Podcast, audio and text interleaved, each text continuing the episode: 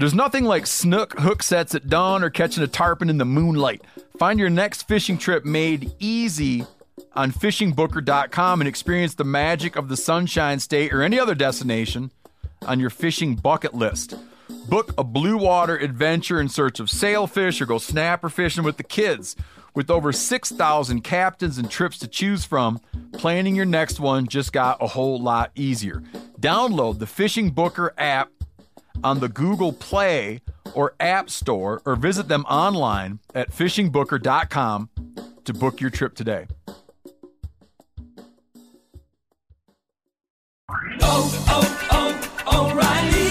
Are your wiper blades chattering, skipping, or squeaking? Don't let streaks or smearing on your windshield compromise your visibility. When it's time to replace your wiper blades, stop by O'Reilly Auto Parts and see our selection.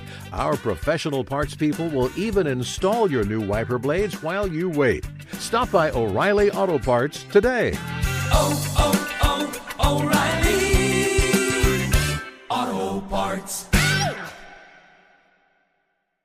Outdoor adventure won't wait for engine problems. Things like hard starts, rough performance, and lost fuel economy are often caused by fuel gum and varnish buildup. Seafoam can help your engine run better and last longer. Simply pour a can in your gas tank. Hunters and anglers rely on Seafoam to keep their engines running the way it should the entire season. Pick up a can of Seafoam today at your local auto parts store or visit seafoam works dot com to learn more. Hey everyone, I'm plugging our uh, upcoming Meat Eater Off the Air live tour. You, well, here's what happens. You join me, Steve Rinella, Janis Putelis or Janis Putelis, Ryan Cal Callahan, and friends for an evening you will not see or hear anywhere else. We got eleven cities coming up. San Francisco, Portland, Phoenix, Los Angeles, Philadelphia, Boston, Detroit, Minneapolis, Chicago, D C, and Pittsburgh. Meat Eater Off the Air, the live tour. To get in on this, what you do is you go to the meat eater dot com. Go into, you'll see live events. Go to the particular venue you want. Exclusive meet and greet opportunities. So there's like a, a meet and greet with book signing and photo opportunities available for the V I P ticket holders. There's only sixty-five of those tickets per show. So get on it. Go to the meat eater dot com. Meat Eater live tour. Off the air.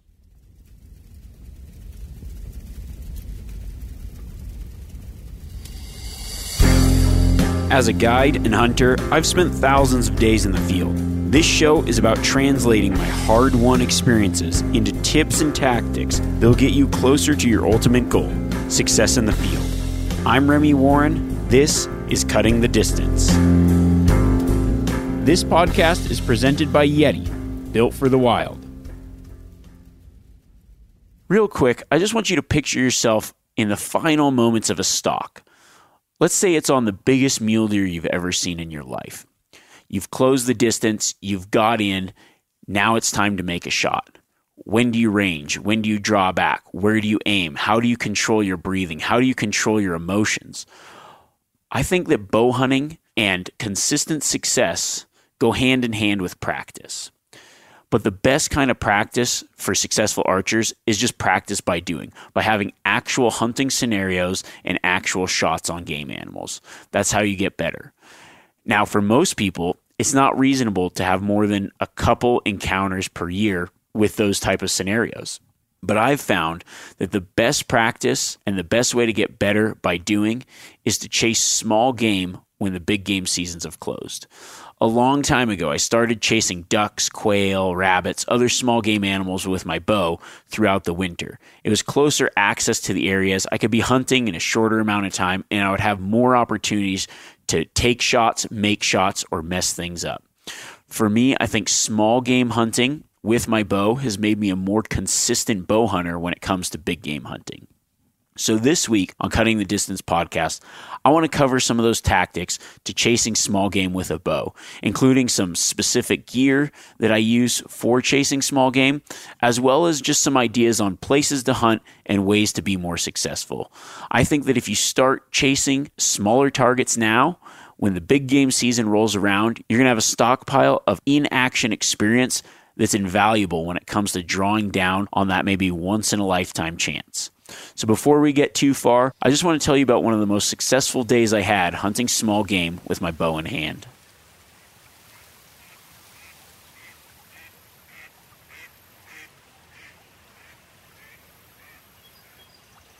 One thing you'll learn about hunting small game animals, especially birds, their eyesight is incredible.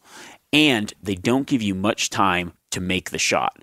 So everything has to be out of sight, and then your target acquisition has to be quick. Right now, I'd already got two ducks, so it was time to go to the big water and see if I could find some more. I'd hunted the creek pretty much as far as I could and decided I was going to walk to a small lake a little bit further away. So I gathered up my ducks, my arrows, and started walking to the bigger ponds. Through the bigger ponds, I was going through this mix of sage and tall grass, and I'd spooked a covey of quail up. I watched where they landed, switched my arrows from broadheads to blunt tips, and moved in. I saw that they'd kind of landed where this fallen tree was. So I made my way toward this tree and just sat down and waited. I ranged the tree. I was twenty yards. If I had a shotgun, I would have just walked up there, flushed the birds, and taken a few shots. But this is completely different. This is bow hunting. It's not very plausible to shoot a quail out of the air with your bow. So it has to be spot and stalk. Now, when they see you, they either fly or run, giving you very little opportunity to even get drawn back. So I decided to just sit and wait, be patient, see what they did. I knew that they landed there. Maybe they decided to run, but it was a good bit of cover for them. So I thought if I just wait, let things calm down, I might start seeing them pop out. Sure enough, about ten or fifteen minutes later, I saw a quail jump up on the stump that I'd watched. I'd already ranged it at ten yards, and then it jumped down. I figured, just based on the habits of the way these birds move and things that I'd seen in the past, as it jumped down, I drew back. Another quail jumped up in its place, and I was ready. I let the arrow fly and dropped the quail.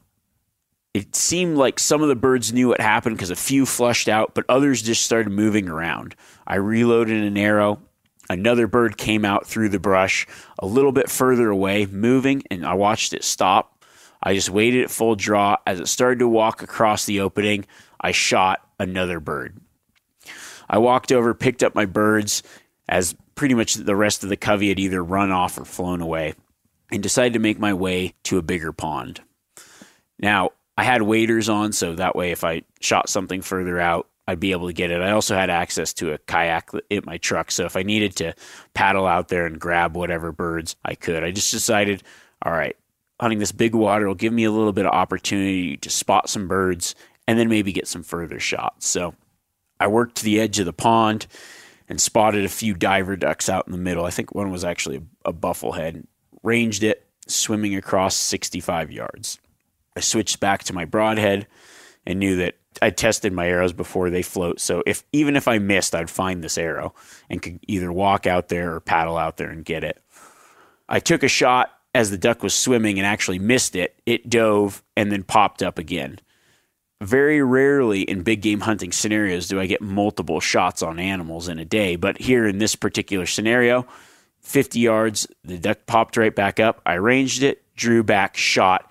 I aimed a little bit lower this time to compensate for the water line, hit the duck, and the duck just swam in circles and expired. By this point, it was already a really good day, mixed bag with a bow. I kept walking. I think between that duck, I just then decided, okay, this is a great chance to get some further shots, to get some moving shots, to get really good practice.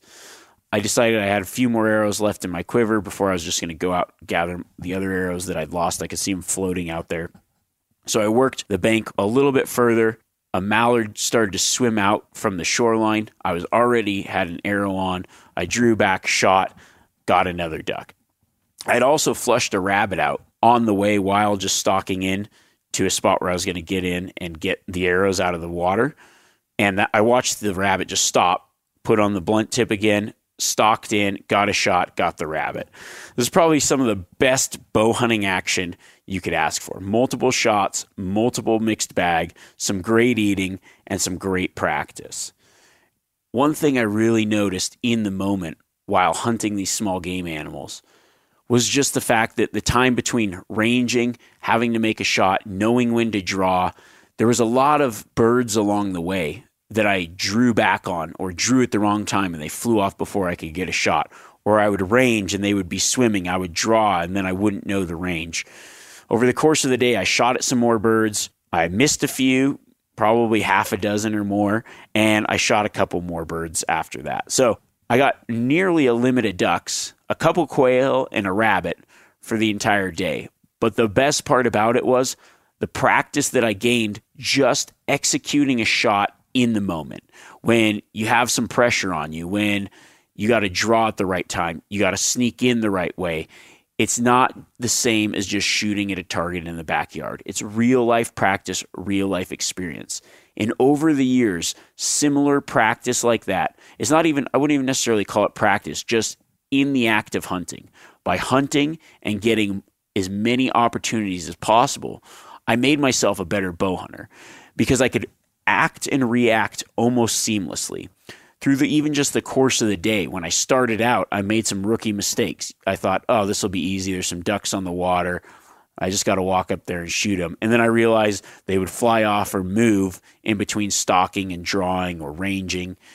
So I just got so much practice that day by hunting and getting shots on multiple animals without having to hike a long ways, without having to go on a multi-day trip, without having one specific tag that had a lot of pressure.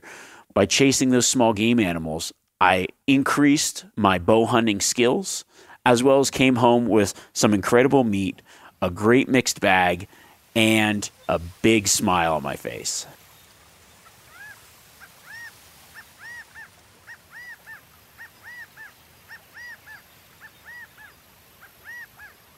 When it comes down to it, small game hunting with a bow is really not that much different than hunting deer, elk, anything. Now, the tactics are different, but as far as drawing, shot execution, shot placement, all that is very, very similar. The bonus to small game hunting is you get more of those interactions on most days in a shorter amount of time than you do big game hunting.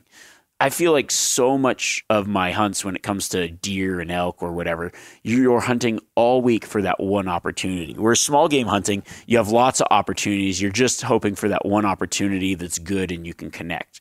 Now, there's been plenty of days I've gone out with my bow and not come back with a pile of ducks, maybe even only had one shot or no shots. But the days that I have had a lot of shots, it's really just increased my skills as far as shooting at animals. I think that when it comes down to the tactics for hunting small game with a bow, I want to break it out into a few different categories. So first, the tactics are what you're going to chase and where you're going to go. Then we've got just some specific gear to small game hunting, because when you're shooting with a bow, arrows are expensive. You don't want to lose your arrows. So I have some ideas on tips to use, as well as different fletching materials and ways to use what I call junker arrows. And then we'll just talk a little bit about shot placement, because small game animals have different vitals. You you might be surprised where you could hit a bird and it still get away. If you've ever hunted, say, grouse with your bow, you'll notice if you if you have the wrong tip or you shoot them in the wrong place, it's not as easy as it seems. They can definitely get away. So I want to talk a little bit about shot placement.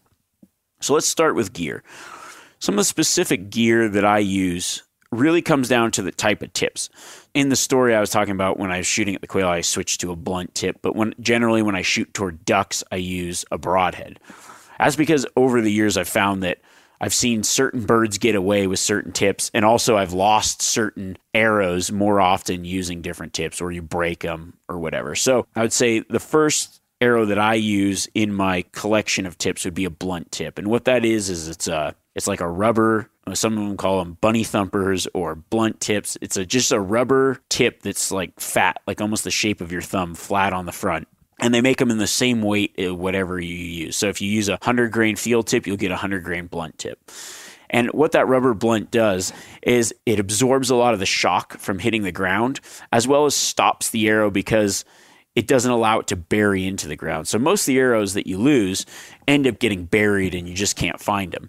The blunt tip causes the arrow to bounce and flip up, and it's very easy to see, very easy to spot. Also has a little bit of impact resistance. So when you shoot it, say a bird on the ground, it doesn't smash the arrow or break the tips. You can use them a lot. I actually take those blunt tips into the field when I'm big game hunting, because then I can find a stump or a pine cone. Even during the day, middle of the day, I use those to just practice while roving, which is just walking around shooting at inanimate objects, stumps, pine cones, little tufts of grass, without losing and breaking arrows.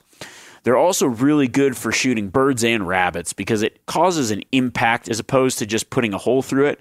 It goes in and then does enough damage where it stops it or kills the bird instantly through force as well as penetrating. So they're a really good tip. I've used them on everything like ducks, geese, quail, pheasants, a lot of rabbits, cottontails and jackrabbits. Now, when you're using that tip, you just got to be more careful about your shot placement. I tend to try smaller birds you can hit anywhere. Larger stuff, I tend to try aiming for the head. Now, there's another tip called a judo tip. What that is, is it's very similar to a field tip, but it has wire springs around it, most of the time four little wire springs. So it looks like, I guess the best way to describe it would be a field tip with like a wire claw around it. The judo tip is kind of similar into the application of the blunt tip where it grabs grass, flips the arrow up. So if you miss or whatever, you should be able to find your arrow easier. It prevents it from burying in. It has similar flight characteristics to your field tips, although I don't notice much difference between the blunt tips and the field tips, except for it slowing down at longer ranges if you have a well-tuned bow. Now, the judo tip is great for making body shots as well, but it, it'll hit a bird or a rabbit. It'll go in, but it won't make the arrow pass through. So it kind of hits with a lot of impact, does a lot of damage. It's quick killing, but also your arrow remains there as opposed to going through and losing it like it would if you just had a field tip on. And then the third tip that I use for small game would be a broadhead. And you might be surprised by using a broadhead, but I like to use broadheads, especially duck hunting, or if I run into geese. It's a little bit better flying. I can it cuts through the water better because sometimes I've used the blunt tip shooting at birds on the water. Now, I do want to mention when I'm hunting small game, I'm looking for the best and most ethical shot. So yeah, you can shoot birds with a shotgun out of the air, but it's not the best way to hunt with a bow and arrow. It is possible. It is doable depending on the scenarios. But what I'm talking about here is just gaining bow hunting experience that translates to larger game animals. And that just involves spotting, stalking, and taking them either on the water or on the ground in a way that is very similar to any other kind of hunting you would do. So I like the broadhead, especially for waterfowl when I'm stalking ducks and geese. The one problem you will run into is if you do miss and it's shallow water or you're shooting down, it'll bury into the water. So when I'm hunting, I have a quiver with multiple different tips, and then I choose the tip based on the scenario. So sometimes I'll have those three different tips, a couple broadheads, a couple blunt tips, and maybe a judo tip or two or a small game head. I know I've used those G five small game heads as well in replace of a judo tip. But it's really good to have a mixed bag of different tips for different scenarios. Even if I know I'm duck hunting or whatever, it depends on if I'm up on a bank shooting down into a short rocky creek. Well, I'm not going to use my broadhead on that. I'm going to use the blunt tip. I'm going to aim for the head or neck area or back of the bird.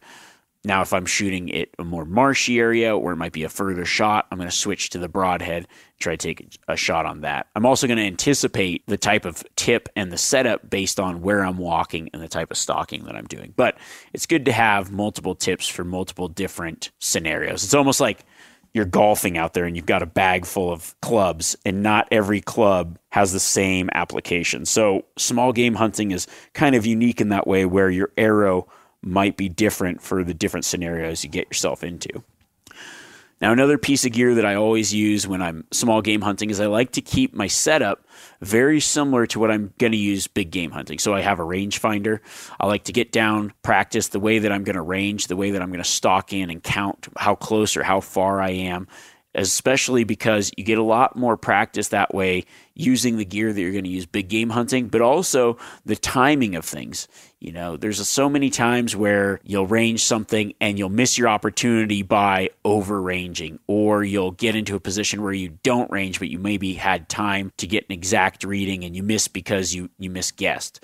Small game hunting is also really good to just practice guessing ranges as well. So it's really good to have that set up, but also be flexible when you're out there hunting. Another thing to think about, because when you're small game hunting, you might be shooting multiple arrows throughout the course of the day. Now, arrows are not cheap. I understand that as much as anyone. I've done posts about small game hunting with my bow, and people are, oh, must be expensive that day. Very rarely do I ever lose an arrow when I'm small game hunting.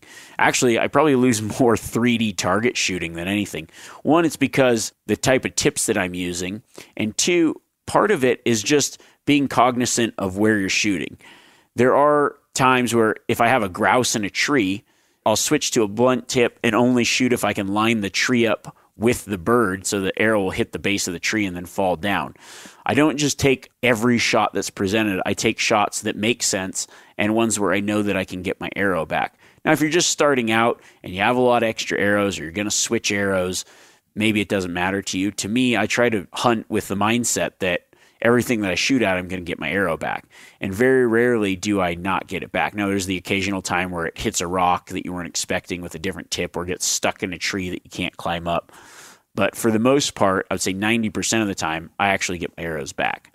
There's also the option to kind of change the fletching on your arrows, just specifically for small game hunting. I've experimented a lot with flew-flew fletching. So what that is, it's actually used for shooting arrows into the air because it's really long fletching that slows your arrow down. There's actually feathered style, and I've seen plastic style as well. It slows your arrow down, and one, it makes it easier to find. Two, it makes your arrow slower, so there's less chance of it breaking when it hits a rock. It's really good for small game hunting because a lot of the shots you're taking are pretty close range. I would say thirty yards or less. And so having that flew-flew arrow, it's fast enough for birds. It doesn't necessarily change your point of impact in that short distance too much. It does slow the arrow down, but take a few shots practicing and then go out and hunt with it. I like using it. I generally have one or two of those in my quiver because it slows the arrow down and I tend to lose fewer arrows. So if there's a shot where I'm kind of maybe, especially grouse hunting in Montana or something, I use those a lot because I might be shooting at a bird that's in a tree, and that'll slow the arrow down if I only have a limb shot and I'm shooting over open air. It's also if you've got a lot of pheasants in an area and you tend to be kicking the birds up. You know, I have shot pheasants out of the air with those flew flues as they flush at my feet. So that's also another good option. Just a little bit, a little bit more chance for success. It's kind of fun to do. And you still won't lose the arrows as much as you would if you were just shooting a normal weighted arrow off into the never nevers. So I like to just kind of choose my setup and my tips and my shots based on how am I going to get my arrow back and what's the best shot to take. O'Reilly Auto Parts are in the business of keeping your car on the road. O'Reilly Auto Parts offer friendly, helpful service and the parts knowledge you need for all your maintenance and repairs. If you're confused about what part you need, like what wipers are going to be the best, what replacement headlights are going to be the best, go into O'Reilly and talk to the people that work there because they're great and they're super friendly, and they'll get you squared away where you walk out knowing you got the right thing. They've got thousands of parts and accessories in stock, either in-store or online, so you never have to worry if you're in a jam. Do you need your windshield wipers replaced? You need a brake light fixed? You need some quick service? They'll help you find the right part or point you to the nearest local repair shop for help. The professional parts people at O'Reilly Auto Parts are your one-stop shop for all things auto do-it-yourself, and you can find what you need in-store or online. Stop by O'Reilly Auto Parts today or visit us at O'Reilly Auto dot com slash Meat Eater. That's O'Reilly Auto dot com slash Meat Eater. We've all seen plenty of gadgets and fads come and go, but here's one product that stood the test of time. Seafoam motor treatment. Lots of hunters and anglers know that Seafoam helps engines run better and last longer. It's really simple. When you pour it in your gas tank, Seafoam cleans harmful fuel deposits that cause engine problems. I'm talking common stuff like hard starts, rough engine performance, or lost fuel economy. Seafoam is an easy way to prevent or overcome these problems. Just pour a can in your gas tank and let it clean your fuel system. You probably know someone who has used a can of Seafoam to get their truck or boat going again.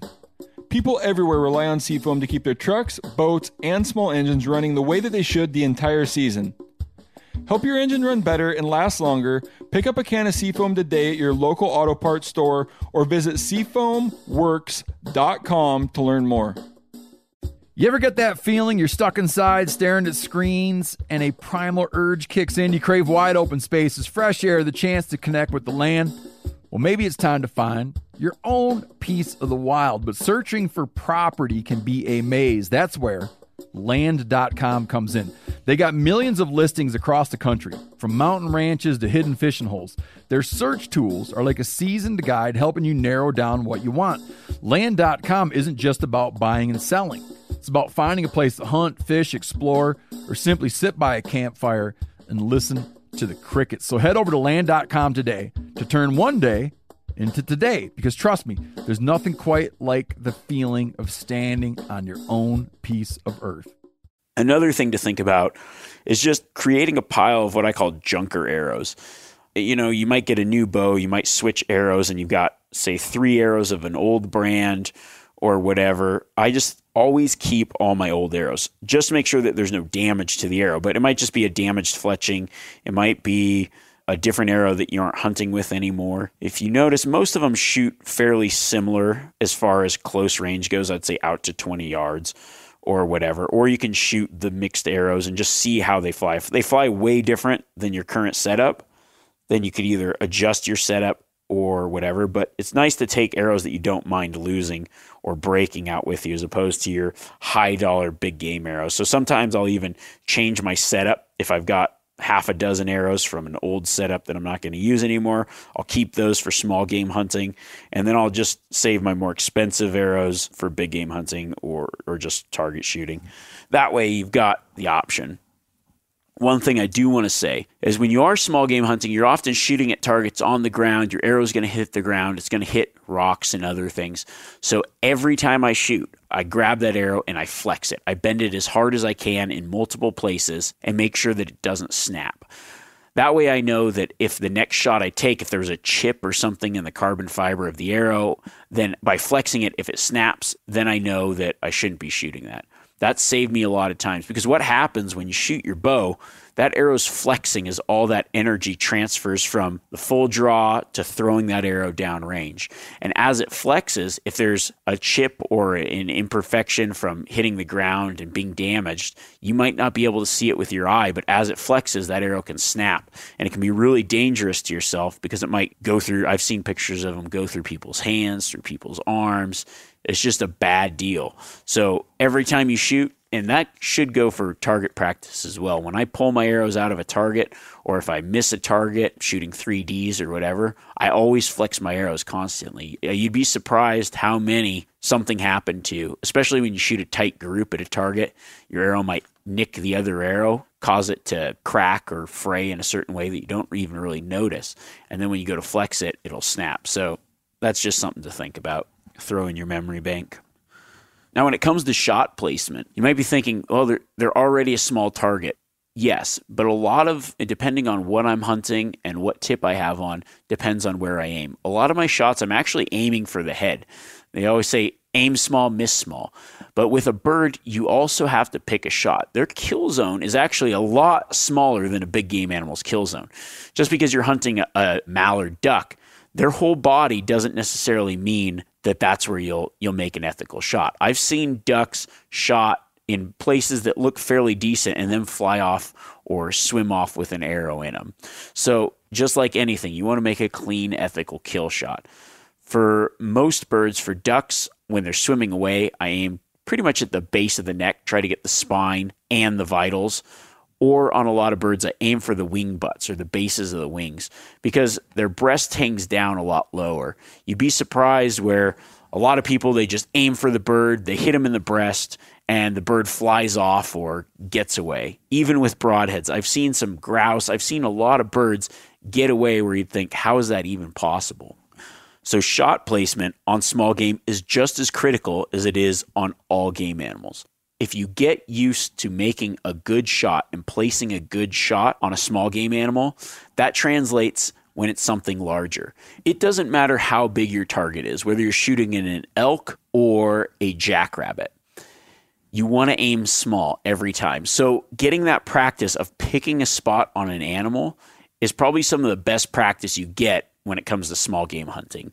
With a rabbit, I always try to put it either head or right behind the shoulder. With a bird, I either shoot head or wing butts because I like to pick that one small spot. And you get practice picking a spot on an animal. I think one of the hardest things for new hunters is you go out, you practice all the time shooting at a target, but targets have spots on them. Block targets have a physical spot, even three D targets. You start to pick something that you might actually see, but when you go to small game hunting or big game animals, they don't have spots on them. You have to pick an individual hair, an individual crease, one specific thing, hone in, and you're going to be a lot better shot. And I think that that is often... I mean, everybody says it, but it takes a lot of practice to be able to pick a spot in the moment fast when you've got a lot of different things going on. Now let's talk about some tactics for small game hunting. I think one of the first tactics is picking your spot. The bonus to small game hunting with a bow in hand as opposed to a shotgun or a small caliber rifle is the fact that there might be some more areas that are open to you in a closer proximity to where you live.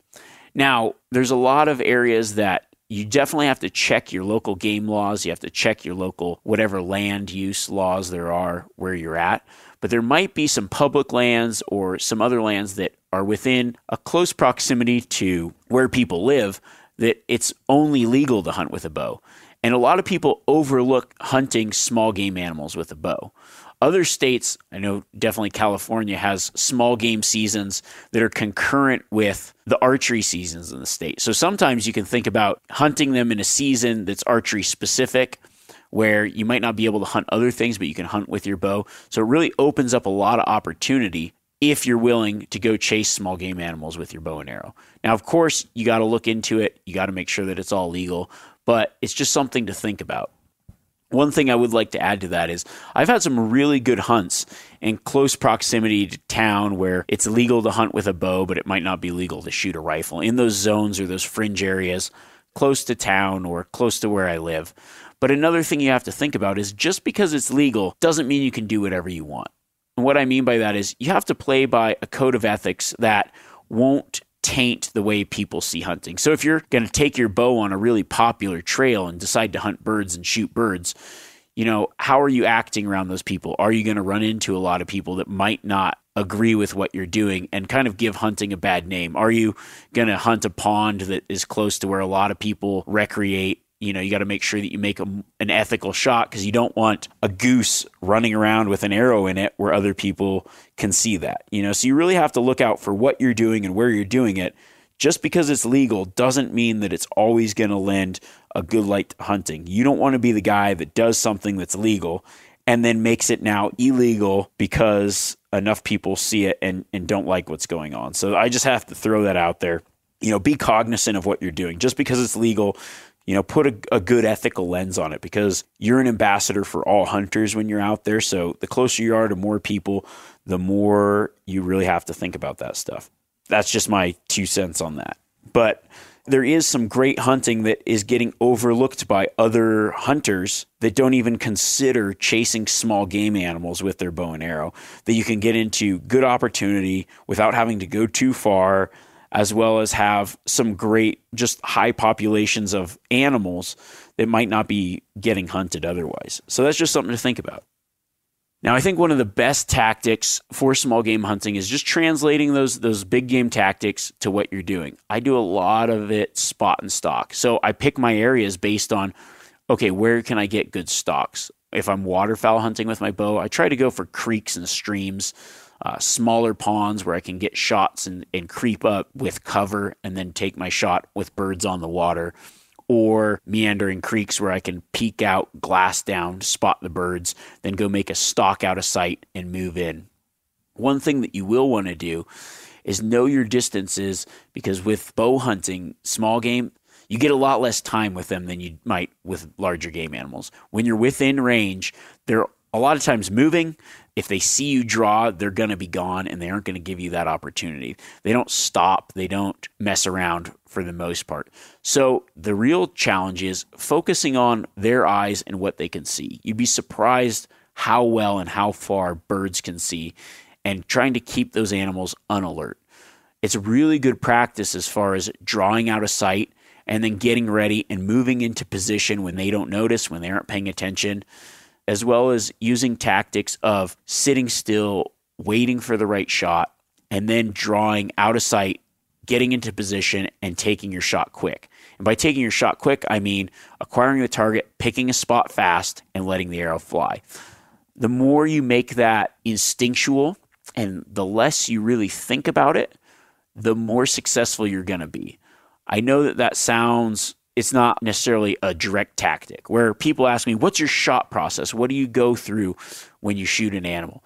Now, for me, there are certain things that I think about, but what I like to do is I like to just make it automatic, where all the things that I should think about are happening in the background.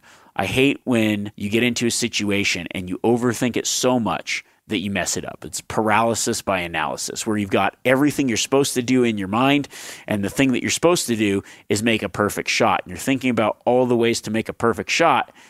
And by thinking about all those ways to make a perfect shot, you're impeding your natural instinct to just pull back, aim where you're supposed to, and release a perfect arrow.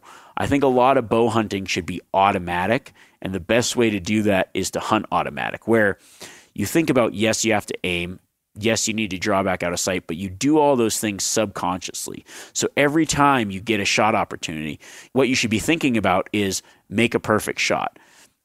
And all that amounts to is picking a spot, settling right. Everything else should be automatic through practice in your backyard. And when it comes to aiming at an animal, all you should be focused on is aiming on that spot. And if you do that, you're going to be a lot more successful in the future. Well, I hope you guys really liked that small game with a bow idea. I don't know, maybe you've never tried it. Maybe you've been bow hunting for a long time. Hopefully that just gets the wheels turning.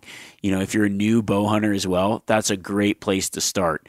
Get yourself a bow, or even if you're just thinking about getting into bow hunting, get yourself a bow and go chase some small game animals. And then, as always, let me know how it goes. Social media, great way to reach out and contact me via Instagram. I try to get to as many messages as I can. I love seeing the photos that you tag me in and all that. That's awesome to just see your success. I just thank you guys so much for all the great comments. You can also email me at remy at the meat eater dot com.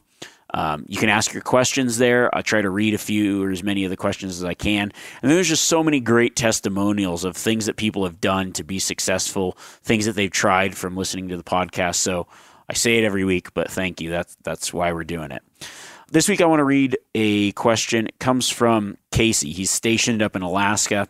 And, you know, we had Wild Sheep Foundation a couple weeks ago, the national convention, call it Sheep Week. I love sheep hunting. Uh, I've been on quite a few different doll sheep hunts, so I figured this would just be a fun one to answer. It might not pertain to everyone, but I think that there's a lot that can be said for, I'm sure this this problem happens with mule deer and elk and everything. So it's it's fairly lengthy email, so I'm just going to abbreviate what's going on. So he moved up to Alaska. He's he's hunted some things, but doll sheep seem to keep evading him. Um, he hasn't drawn a tag, so he's just general area. He's been hiking into sheep country, three to six days of glassing. And and what he keeps finding is what he calls the nursery of Alaska doll sheep. He set his eyes on four hundred sheep or more and not really a single legal ram. So lots of sheep, maybe twenty rams, but the best about a three-quarter curl ram.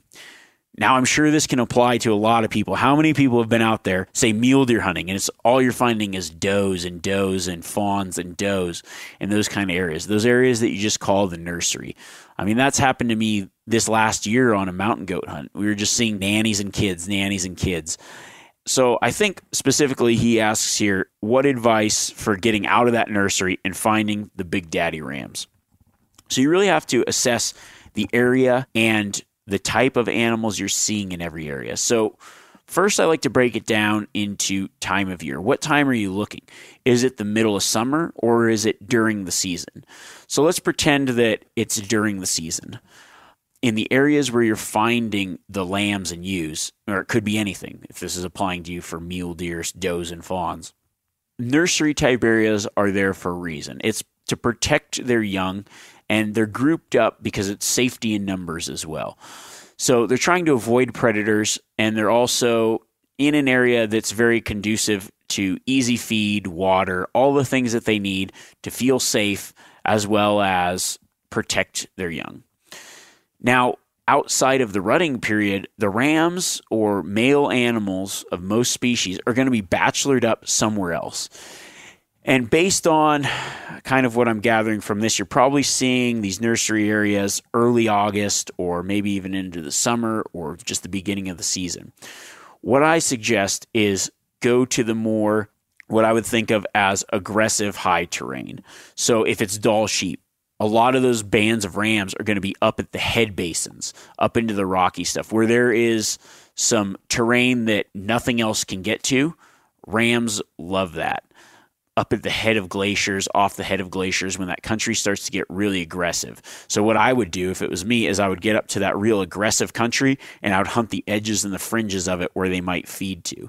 Now, I'm sure that there is probably a lot of that aggressive country, but just getting out of the river bottom is key. I mean, I've done that with tar and other things where you start, you hike a long ways up, say a river valley or whatever, but getting up and over into those hidden basins that are along the more cliffy stuff.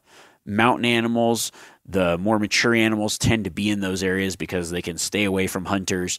They're out of reach, and it's a long haul. It's a big slog, but for the most part, getting into that type of country is a great way to get into it. Now, also in Alaska, you have to consider a lot of successful sheep hunters have access to airplanes, to getting into more remote country. So it might be something that, although it does cost money, you know, looking into a, a cub flight into a remote airstrip where you can then hike and hunt from there. Just just a thought for that. Now, to translate that to where that might answer a question for other people, you know, try getting, if it's early in the season, most of the male animals are going to be in isolated pockets further away in what I would call deeper, rougher country because, well, it depends if it's mule deer, they're growing out, they're going to be in the alpine. Same with other antlered animals like elk. They're going to be up above that timberline in the alpine, whereas does and fawns will be in more of the lower-lying basins. Not that they can't be in both, but if you're seeing a lot of does and fawns, generally I try to go to a higher elevation. And for, I would say, seventy percent of the time, that tends to hold true. Yeah, so I guess that's all I have for this week. Before I go, a couple weeks ago, I was at the Wild Sheep Foundation. People saw me like, why didn't you talk about being here on your podcast? We'd love to know that you were here.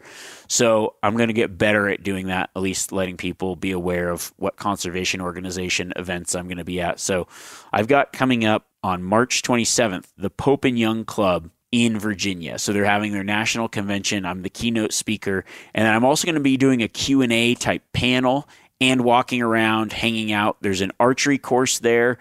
It's an awesome event to go to because you can shoot your bow at the hotel. Pretty much they're doing a big three D target tournament around the hotel. You can see all the largest animals ever taken with a bow. There's a lot of bow hunters there. And I'll be there to answer some questions. So if you see me there, say hey, think about going. I'm giving everybody a lot of notice because it is in March and it's in Virginia, so you might have to plan on making the pilgrimage.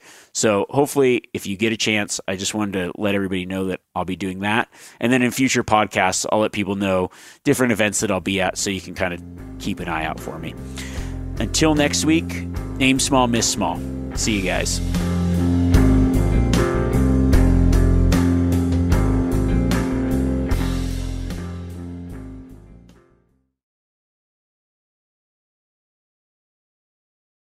Outdoor adventure won't wait for engine problems. Things like hard starts, rough performance, and lost fuel economy are often caused by fuel gum and varnish buildup. Seafoam can help your engine run better and last longer. Simply pour a can in your gas tank. Hunters and anglers rely on Seafoam to keep their engines running the way it should the entire season. Pick up a can of Seafoam today at your local auto parts store or visit seafoam works dot com to learn more. You ever get that feeling the walls closing in, the concrete jungle suffocating you? You crave some wide open spaces, the chance to connect with nature, maybe in a spot all your own. Well, head over to land dot com. They've got ranches, forests, mountains, streams, you name it. Search by acreage. You can search by location. You can search by the kind of hunting and fishing you're dreaming of. land dot com, it is where the adventure begins.